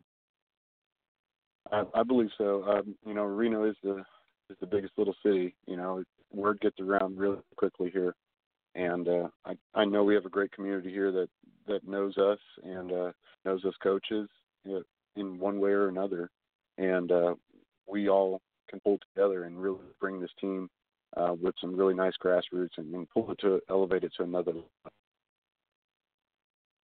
Well, Coach, I wanted to bring you on. Uh, I was trying to get uh, Jasmine uh, Plummer on here, but I know her schedule was a little tight and everything else. But we'll try to get Jasmine on a different time. But I really wanted to get somebody on here to congratulate you and uh, your your ownership, your players, uh, the amount of effort that you guys put in all all year, and uh, what a culmination to uh, really finish it up strong in Colorado. And Coach, what, how was the event? You got to see Boston live. You got to see St. Louis live pretty exciting, right? It, that was exciting. The games are exciting. Um, the, the stadium was a beautiful stadium. Um, the amenities were there. Um, I, I thought it was a great atmosphere for the, just for football in general. The weather was great too, even though even though we had that that uh, delay. Um, it was still cool, not you know morbidly hot. Yeah, Colorado. I mean, that that probably was just you know Mother Nature. We can't control. Um, did you get to see the uh, the Boston Renegades and uh, the St. Louis Slam in action? I mean, that was just an, an amazing uh, ball game. And those teams, at, at some point, you get to see that, and you go, they're just putting on a clinic. You know what I mean? It's just it's, it's not. A, Oh, yeah. It's just one of those things with the with the coaching staff. You know, um, I was I was kind of rooting for Kelly from Pacific Coast here, um, but uh, you know, they the Renegades really had a great game, and they've got some great players. Um, I, I'm just I'm still amazed by the the level of talent that we do have in this league. It's just it's it just amazes me. All right, Coach Garza, thank you very much for making the time. Uh, you guys were always welcome on here if you guys want to do promos or uh, get uh, get the word out on uh, your team for the off season. More than happy to help you out. Uh, you can direct message me or uh, the team knows where I'm at. So uh, thank you again for coming on. And uh, what a fantastic season for the Nevada Storm, uh, the Division Three WFA national champions, and Coach uh, Chris Garza, coach national championship coach now also as well. So look forward to 2020 what the Nevada Storm's going to do in terms of the WFA picture. I really appreciate that, and thank you so much for having me on. All right, Coach. Thank you. Have, have a great week. Uh, we'll be in, uh, in touch, and uh, congratulations again, and to your staff and your obviously your players for making it a, a great event. Well, thank you, Oscar. Have a good day. All right, guys, there you go. Uh, championship coach uh, Chris Garza of the Nevada Storm, the Division Three national champion Nevada Storm. Uh, Orlando put up a very good fight. Uh, unfortunately, it was a little bit too late, but they were coming back. They were making their comeback, and so Nevada uh, literally wins 62-45, and they control the clock. They uh, did some a really good run game uh, with Jasmine Plummer, and so they punch in their championship and get to raise the trophy there in Colorado. So let's go into the next huddle, uh, second huddle here, No Joke Football Huddle. And you guys can go to the hub. Anything you missed, anything you don't know what's happening in the women's game, you go to the hub at facebook.com forward slash gridiron beauties. If you want to get anything and support the cause here on the project, the No Joke Football Project, 15% off site wide at zazzle.com forward slash gridiron beauties. 15% site wide and check your get your hoodies, leggings, t-shirts. Get the best and the and the most favorite t-shirt there is. That is the silver and black t-shirt that says "No Joke Football" because that's what these girls play. No Joke Football. So check it out, Zazzle.com forward slash Gridiron Beauties. And I want to just let everybody know we are very excited and proud to be eight years on Twitter and the number one Twitter sports source covering all things women's American football globally. So we are very, very proud of that and this is uh, the month that we celebrate that eight years on Twitter. So really, really excited about that. Let's bring into the huddle the Division Two WFA national champions, and that is the St. Louis Slam and the talented running back Taylor Hay and the beast Chelsea Vinson. Girls, what's going on? Hi, thanks for having us. How you doing, Yeah, Chelsea? Uh, Taylor, what's going on? Not too much. How are you? I'm good. I'm I'm pretty sure there's a lot going on because you guys just went and took care of business, 34 to zero. So either somebody was hungry or angry, or they just wanted to get it over with. And the perfect season has arrived, Taylor. You said it was going to be a perfect season, and here we are, perfect season. Yeah, it was it was one of my goals because since I played, um, and I think in 2009 uh, they pulled that off, or one of the few years before that. But either way, I haven't experienced it, so it was one of my my goals for the season. That was really great. Um, Chelsea, uh, we get a donut here. Uh, Detroit looked at times, uh, I don't want to say that they looked kind of like scared, but they really looked like they didn't have much going for them. They they were stalling, they were making mistakes. Um, it just it wasn't the same team that they went up against Pittsburgh at this point. So, but you guys just stood ground and stood ground, and and eventually it it, it got a little tiresome for them. Yeah, that was pretty much our plan, not just for that game, but the entire season. As a defense, our our plan is just to go out there like straight out the gates, hard, you know, make make the offense have to work for the yards they gain and the whole entire defense just works their butt off the whole time. And so throughout the whole season, we were able to shut down a lot of teams. It looked like Maggie was going to get going there for a little bit, and then all of a sudden, you guys just kind of put the roadblocks on, and then the defense on their end, and eventually towards the end there, um, Taylor, it just looked like uh, the the Angel defense was just getting gassed. You guys were finding the gaps, you were finding the the gaps, and then eventually you guys found the end zone, and it just became like that was going to be the game.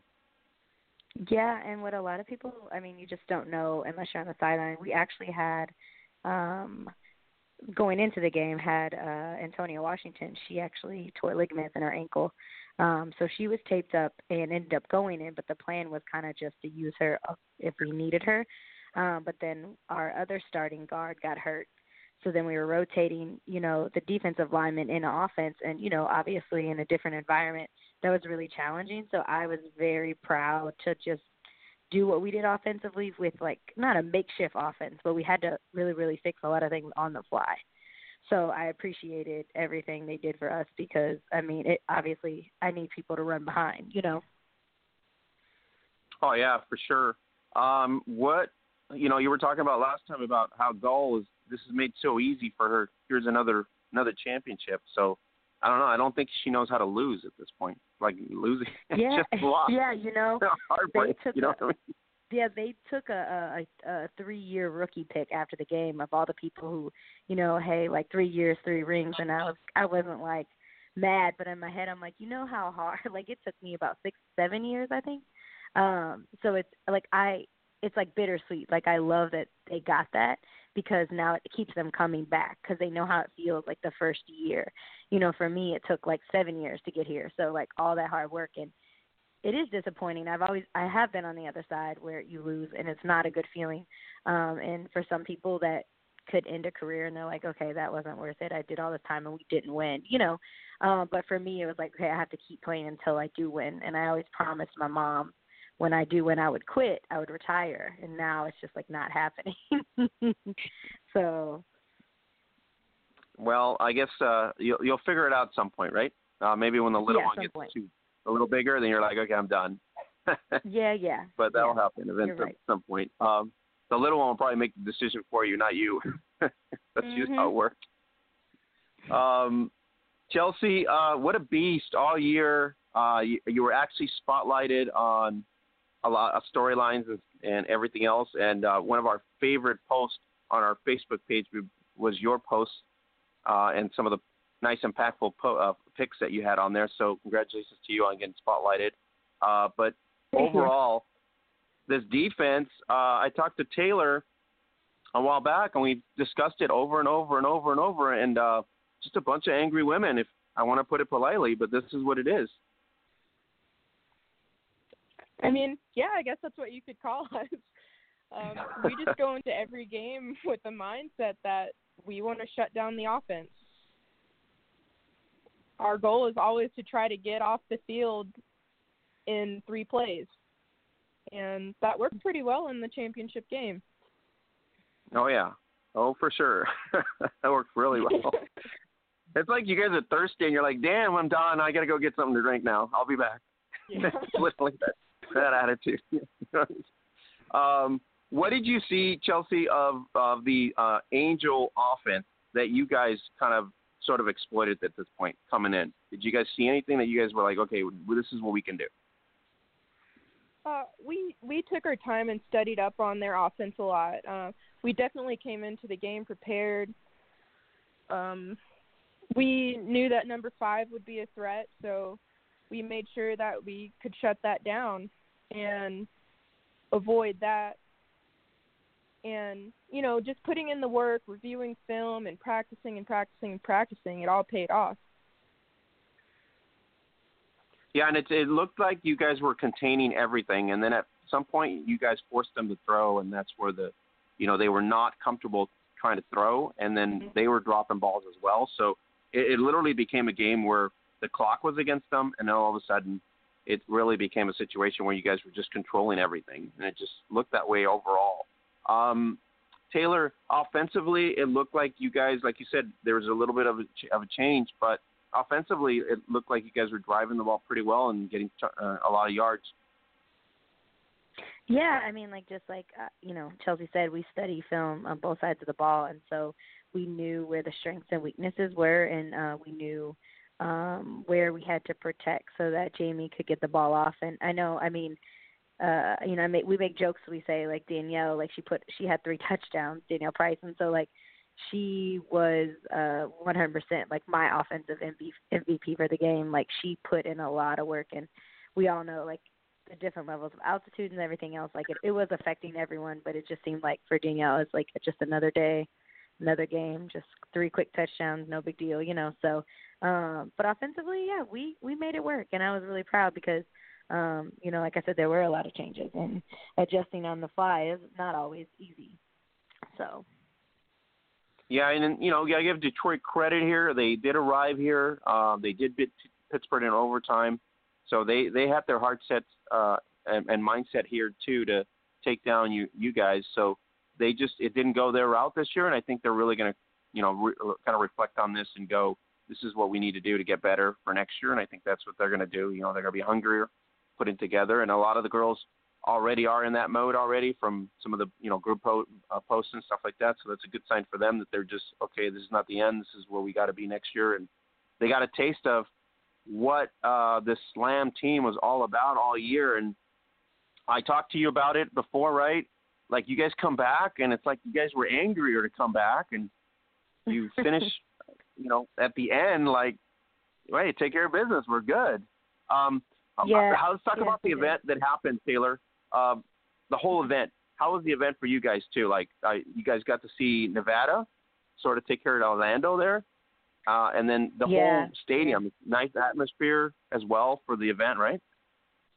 Yeah, it was it was beautiful. Um, you know, our coaches uh, are very big on us not staying at the host hotel uh, for concentration and focus purposes. Um, so, you know, leading up to the game, like we are real, like you know, focus our game only. Uh, a few of us did obviously watch uh, the Nevada game um, being streamed live, so that was really good. And I was like really impressed because I haven't seen film on them. So I've seen Orlando play, so I was like really, really, really impressed by that game. So, um, but yeah, even we even watched um our celebration was uh we got a conference room in our hotel and we all watched the D1 game and you know, of course, we were thirsty, so we had a few cocktails and we hung out and celebrated and watched the D1 game, which is also a good game. So, overall it was it was a nice setup for the whole weekend. Yeah, it was it was really nice event. Uh, I got to watch it streamed on ESPN3. Um, I got to watch your game, uh, and and that's when I was like, whoa, second half coming up. I got you got Chelsea flying around, and everybody just you know I, I looked at Detroit. I'm like, oh oh, they're they're in trouble already. Um, you guys put 20 right off the bat. Uh, wow, I was like, I don't know what to do anymore here, just to say whoa. And we were just hanging Well, out, yeah. we're like 20 already. What? Oh, Well, I tell just, like I keep saying, angry women because that's literally what you guys Yeah. came out. You guys came out and just like, like just fired up, and Danielle's just like And- catching balls, and wow. Mhm. Well, and offensively, like, like obviously we are the scout offense when when we do defense at practice. So like, I've not been hit like by Chelsea or Shaky or some of my other teammates the way like other teams do, but I've seen it happen and live, and so like I know it's not what I want. You know what I mean? And I always make jokes like if my entire defense is on another team, I don't know if I'd play football. Like I just don't know. You know, because run as a running back, you get hit every play by different people. So I'm like, I don't want to be hit by any of them. Like it's just they legit they can hit. Yeah. Chelsea, uh, interior line for you. Uh, give a shout out to a couple of the players on the interior line because they were just they were just manhandling and they were just stopping. It was like a it was like a wall basically. Oh yeah, our our defensive line, they make it so easy for us, and you know Shaky and Pam and Annie and Chris and Rakia, they all just work so hard and they just leave open gaps for the linebackers to see what's left over to clean it up. And oftentimes we don't even have to clean it up because they handle it themselves. And that's what it looked like. It really looked that that, that type of containment and that aggressive uh, mode on here. Um, is your defensive coaching staff are they always angry too, or are they what's going on? Is, it, is that how they teach everything? It's not even that we're angry. We just we feed off of each other so much. It's almost it's fun being out there on defense. We just hype each other up. If somebody gets a tackle, everybody's just excited and hype, and then we're just ready for the next one. It's we're almost laughing out there because we're having so much fun. All right, I don't know what to name this defense, but I think you guys should probably name the defense something. It's got to be this is kind of an elite type mentality, and you guys have done it for almost three years now, and uh, I mean it's just I, uh, Taylor. I told you before, if you hadn't taken the year off, we would be talking about what number five, not number four, right? Yeah, yeah, and I think a lot of us felt robbed by last year, and um, you know, to no no fault to one exact person, just like overall, like people had babies and injuries, and we had management yeah. changes, and so yeah, we felt robbed. So I think this year was like, okay, you know, it's either do or die, like the whole season, you know. I know, and a lot of I know some of your players played on uh, Kansas City last the year, you know, the year that you guys took off completely. Some of them played on the on the Titans as well, so that that was a big difference maker for the Titans too on defense. Some of the, some of your oh, teammates yeah, yeah. played on there. Um, Chelsea, what are we doing? Are you retiring? Are we coming back? Uh, what's going on in your mindset? Um, I'm definitely coming back for more. This season, I mean, it's unbelievable how my rookie season went, and it just makes me hungry for more. And I want to keep pushing with this team. This is an amazing team, and I'm lucky to come into my rookie season with such a great team. Um, it's just a big family that just works what's hard your, together. Chelsea, what's your background athletically? What what's been your background athletic? Is it basketball or volleyball or is it track or what's what was your prior to this? Yeah, I played um college basketball and then after I finished basketball I played a year of golf and then I got into rugby and then I got into football. Well, it's a good transition. Rugby to football is a, probably the best transition, anyways, because it's sort of the same mindset in a way. But oh yeah, that definitely helped a lot. I actually played on a men's team, so putting on pads and playing with women wasn't too bad. Not too bad at all. Of course not. Um, not too bad at all. All right, uh, so I'll go with Angry Birds. Taylor, what do you say? We'll call we'll call this defense an Angry Bird. Angry Birds. I like that. That's a nice play on That'll work. Yeah. Yeah, Angry Birds. Uh, we'll just make it that way. The Slam 2019 uh, defensive team. We'll call them the Angry Birds. That'll that'll work out really well for. Um, what is uh, what is now uh, considered the only football team in St. Louis and the Gateway City's best team? That would be you because apparently my Rams just shifted and moved on to Cali. But uh, anyways, uh, so this is it. You guys are like with the Blues the Blues and the Slam champions. Pretty good. Yeah, it was exciting. I think um a lot of uh um like local news coverage has has reached out to us to kind of like, you know, do articles and want to know when our tryouts are. So just I mean like every team's goal after the season is to always like recruiting is like our hardest part. Like, you know, I know we we don't always talk about some stuff, but like a lot of people make comments like, you know, when Slam going to D one or this or that, like, and a lot of people don't know what plays the role and things like that. Like our roster is actually really small, and recruiting is is really hard for us. Um, and I know a lot of cities don't struggle with recruiting, but we really really do. So um, I'm hoping that this championship brings us. Um, and then the, the news coverage brings us some more recruits and people who are ready to be committed to it. All right, we'll give a shout out to Arch City Media, who's been covering you guys weekly almost all year. So we got to give a shout out to them. They've been yeah, they've yeah, done awesome. the recap they're on the awesome. game, previews of the game, and everything else. So uh, Taylor and Chelsea, thank you for making the time today. I really wanted to bring you guys on to give you guys your props. uh, number four overall for the St. Louis Slam. That's the championship. Uh, you guys won the inaugural 2019 WFA championship, and then your other three in D2. So what a, what a finish! Uh, what an impressive game! And uh, shout out to the Angry Bird defense out there for doing their doing their magic with the donut. So great job. Thank, Thank you. you. Thank you. All right, girls. Uh, catch you a, a, a later time, and hopefully the off season will be a lot better in terms of recruitment. So Taylor, if you guys need anything, let me know, and then we'll catch you back on to the podcast. So really appreciate you guys coming on, and uh, once again, congratulations on your D2 championship. No, thank you. Thank you. Thank you. We appreciate it. Yeah, thanks for having us. All right, guys, that was uh, Chelsea Vinson and the talented Taylor Hay of the St. Louis Slam and their outstanding defense who uh, put up a donut against Detroit Dark Angels. What an amazing finish for them. I'll take a year off. They come back and they just uh, perfect season for them, 34 to zero. Uh, and speaking of perfect season, uh, we go into the huddle with another uh, talented individual and uh, the entrepreneur that she is, and obviously a gold medalist, and I mean, multi-time champion, and that would be the talented Adrienne Smith of the Boston Renegades. Adrienne, what's going on? Hey, how are you? I am doing fantastic. Uh, just wanted to bring you on because uh, apparently you know how to finish a game. So we're just like, okay, I got to bring her on. Well, I definitely appreciate your reaching out and uh, giving giving women's football the, the platform that you have uh, for all this time. It's it's really something special.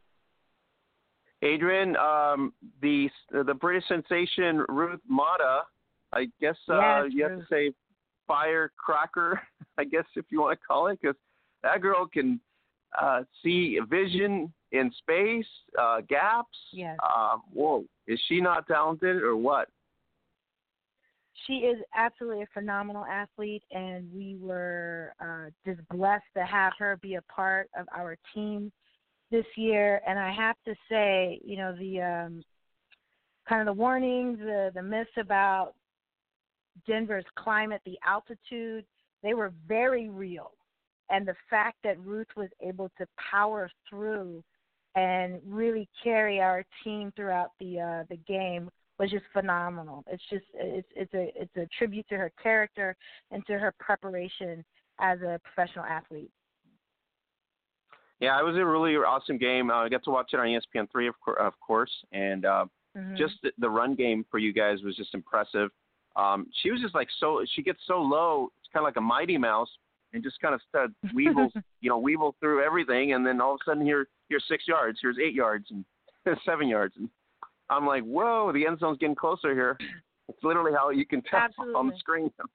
It's sort of like that type of feel for it. So offensively, so um, well, uh, Adrienne, another uh, another uh, ending for you with the hardware. So this is the Renegade second and Militia, I think fifth, right overall. Uh, let's see. Yes.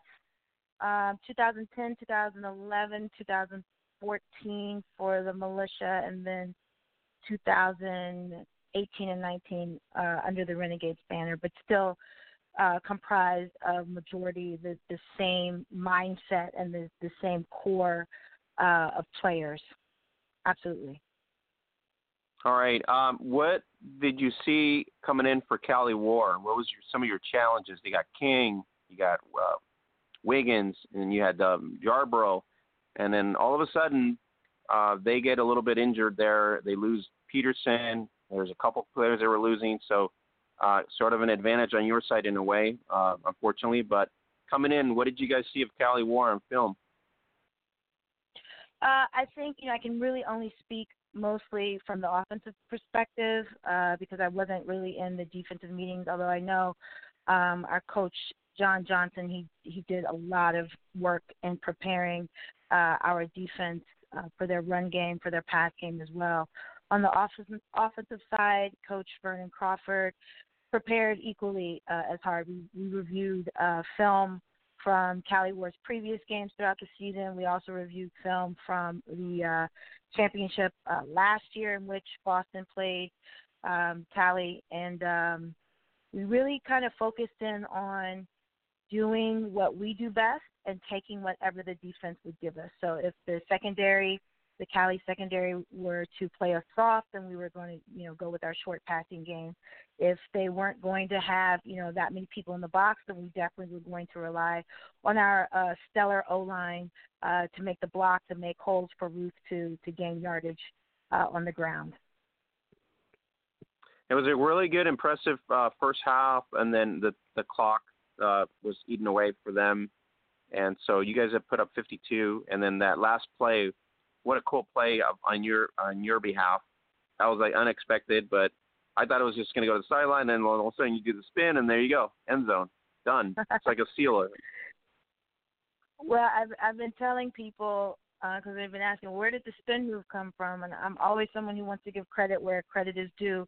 Um, Coach uh, Coach Vern, Coach Crawford, he he played a clip from last year's game in which Shantae Bonds, who's phenomenal, uh, who did not play this year but has played in years past. She did a spin move uh, during the game and took it for a touchdown. And I remember sitting in the uh, the conference room, seeing that and reminding myself, you know, you know, don't forget the spin move. That's that's something that can actually work for you. So then in that that play towards the end of the game, when I was running mm-hmm. out of space and was really trying to, to to walk the chalk, so to speak, and stay in bounds, the defender came across me. I just realized I think she has enough momentum where if I kind of just escort her out of the way and spin, I should be able to stay in bounds and, and do something. And you know what? It worked. So there we go. So thank you, Coach uh, Coach Vern, and thank you, Shantae Bonds, for that. Awesome. Um, Adrienne, uh, how's the Champs uh, Blitz going? How is how you doing on the uh, entrepreneur side? Oh, the card game. The card game's going very well. Uh, we are uh, we had great sales uh, on Amazon for Christmas. Um, we're at walmart.com, uncommongoods.com, and we are in the process of uh, expanding our distribution to school systems. So I'm specifically targeting New York City public schools, Dallas, uh, Philadelphia, and really introducing the game to superintendents, principals, etc., as a math learning tool because it's really great. It's a fun way for kids to not just enjoy who enjoy football, but they they improve their math skills while they're playing it. It's great for kids in grades three through eight. All right, uh, Adrienne. Uh, the same question will be every year in. Uh, are we retiring? Are we moving on to the entrepreneur hat and stepping away, or are we coming back? You know what's funny? I actually had people. I literally had just walked off the field. We won the championship, and people were asking me, are you retiring or are you coming back? I'm just like, oh my goodness, can I just enjoy this just for a second? No, Literally, we just you can't enjoy this. They just blew the whistle. We, we need to know. we live in the now and know. It's like you walked out, we're like, hey, you coming back or not? it's crazy. I mean, literally, I'm just focused. I've got a huge tour group coming for Harlem Hip Hop Tours tomorrow and Thursday. That is all I'm focused on right now. I have no idea what 2020 is going to be other than the Boston Renegades will be prepared. They'll be working hard uh, to continue for for the three P. That's all I can say at this moment. Adrienne, uh, an international destination now. From like you get a lot of players. You got you know you got Ruth and you got yes. players from Finland also coming over. So uh, how proud yes. are you guys that you guys are seen as this elite uh, you know organization worldwide now, not just in the states but worldwide. Well, I I I really think it's it's something great for just women's football all around. Because one of my biggest concerns is is that we continue to improve the product. We continue to raise the the level of the game itself, and the fact that there are women in other countries who know about the WFA, who know about women's tackle football in the United States, and in particular Boston Renegades. I think that's great. It means that we are reaching outside of just you know our neighborhoods outside of this country and really creating what I you know what my other company is Gridiron Queendom. We are creating a queendom, a a a a sisterhood of players around the world. So I think it's fantastic. And for me, I I want to I just was had you know blessed with the opportunity to play in a flag football tournament in Montreal uh, a couple of weekends ago. I'm looking for international opportunities to play and to grow and to learn, and I welcome anyone listening to this podcast from any other countries. Let's let's continue to do kind of the uh, uh, cross cultural um, opportunities and play on different teams and just help each other learn and grow. I think it's it's fantastic having JJ and Ruth on the team. It's just been phenomenal. Yeah, it was a great uh, opportunity for them too. I mean, to come into a team and obviously to come into the states and I mean Ruth goes back as a legend. You know, having win having won stuff in yes.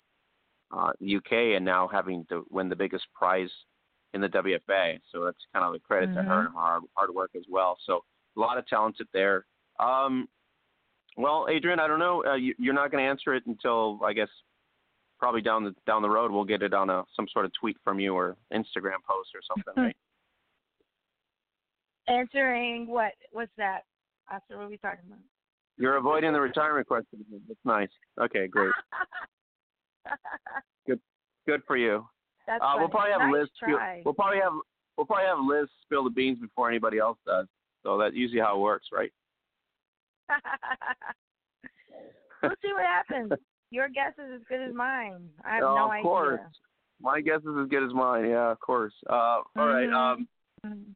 So I I want to just say your projection for your Blitz Champz uh, is that is that like are you going that route where like now it's just expanding and expanding because that's a, that's such a great opportunity that you got there. I mean, even if you retired, that's still a great opportunity for uh, just a brand to grow out. And I did see it on Walmart.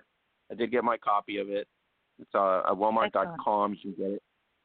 And so it's it's not that expensive, so it's not going to break anybody's bank.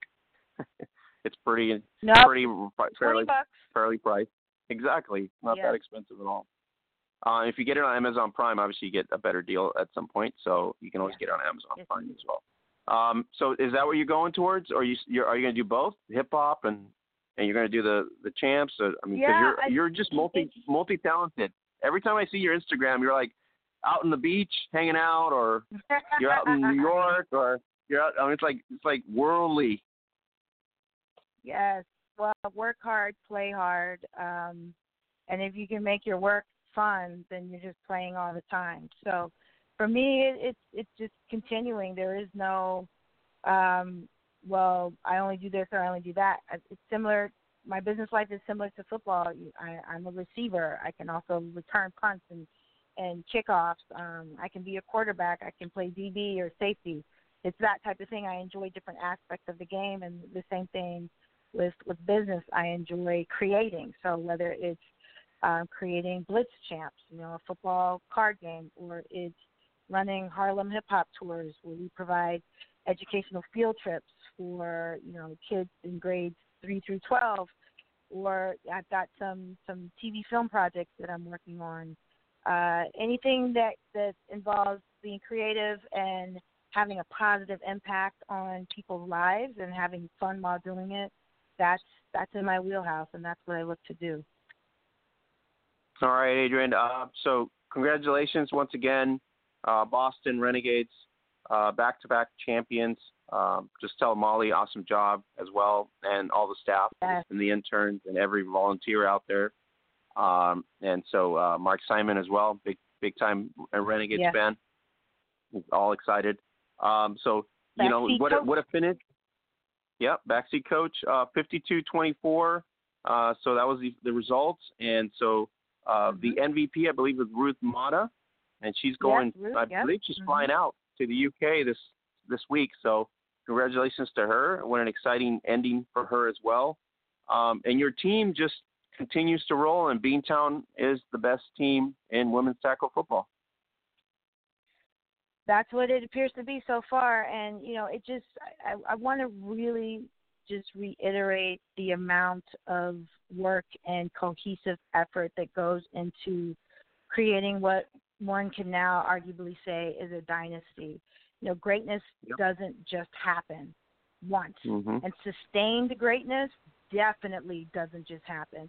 There is a concerted effort from Ben Brown, our general manager, who's constantly looking to recruit our coaching staff, you know, led by John Johnson and Vern, Vernon Crawford, who are constantly pushing us as players forward, coming up with new schemes, new ideas, new concepts, new plans of attack, and then our staff that's supporting us, whether it's making sure uh, we're organized when it comes to, to game day, and you know our owner uh, Molly Goodwin just taking care of the financials and just putting forth the best effort so that we are a professional program, and then obviously the players themselves who are putting in the work in the off season and continuing to dedicate and make sacrifices. You know, we've got moms, we've got wives, we've got, you know, lawyers, doctors. Everyone is committed to so many different, you know, other areas in their life, but we all carve out the necessary time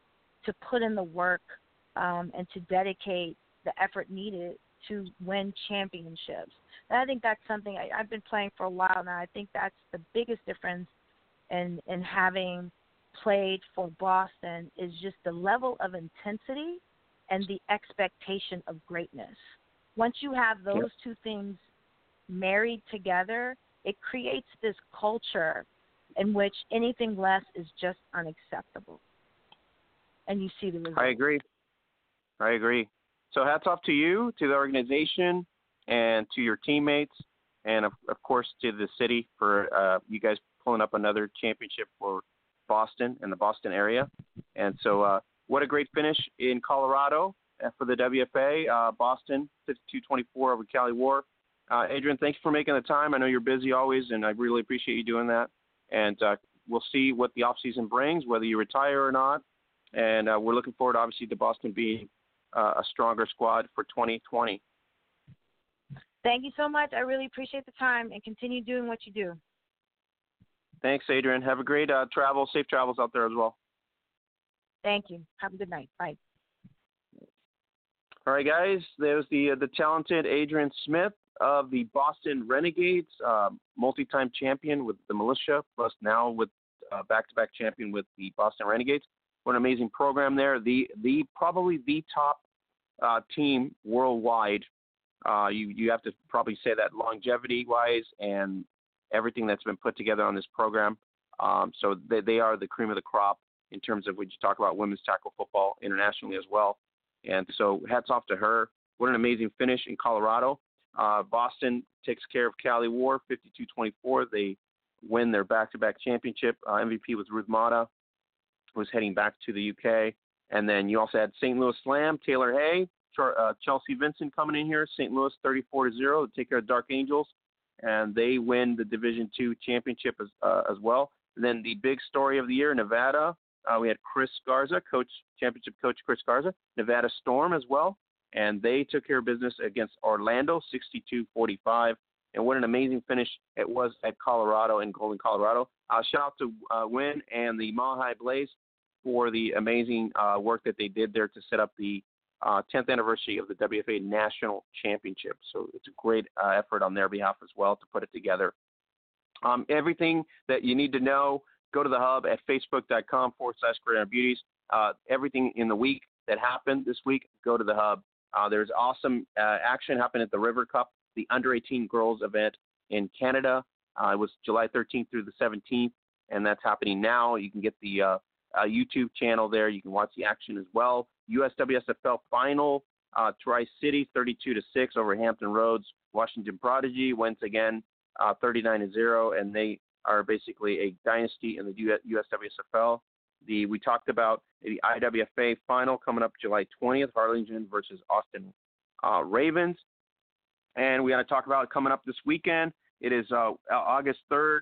Uh, it was going to be week week.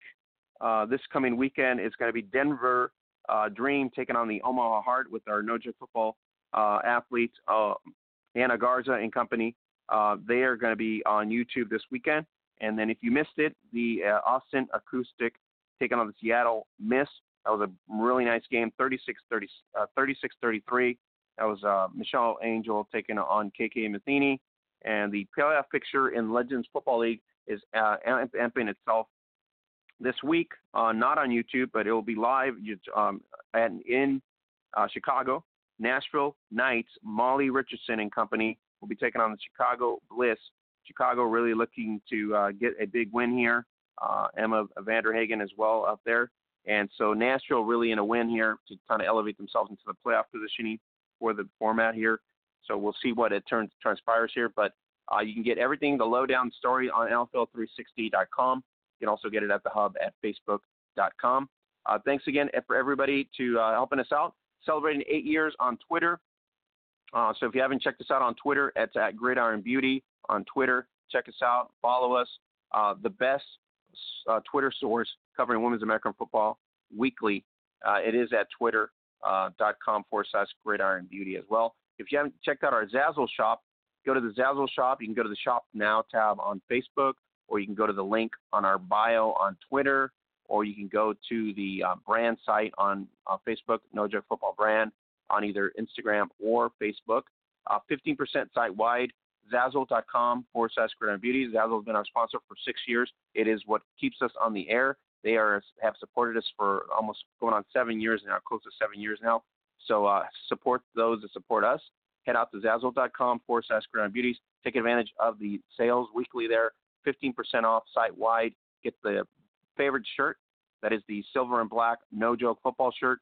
And that is a bold statement because that's what the girls do. They play no joke football. So check it out there.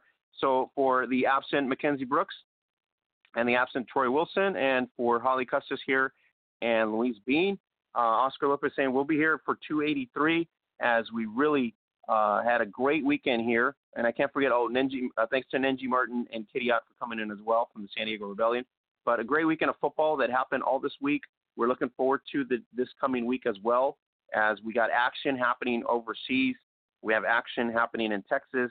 Uh, we have the championship happening uh, over in uh, IWFA in Texas as well.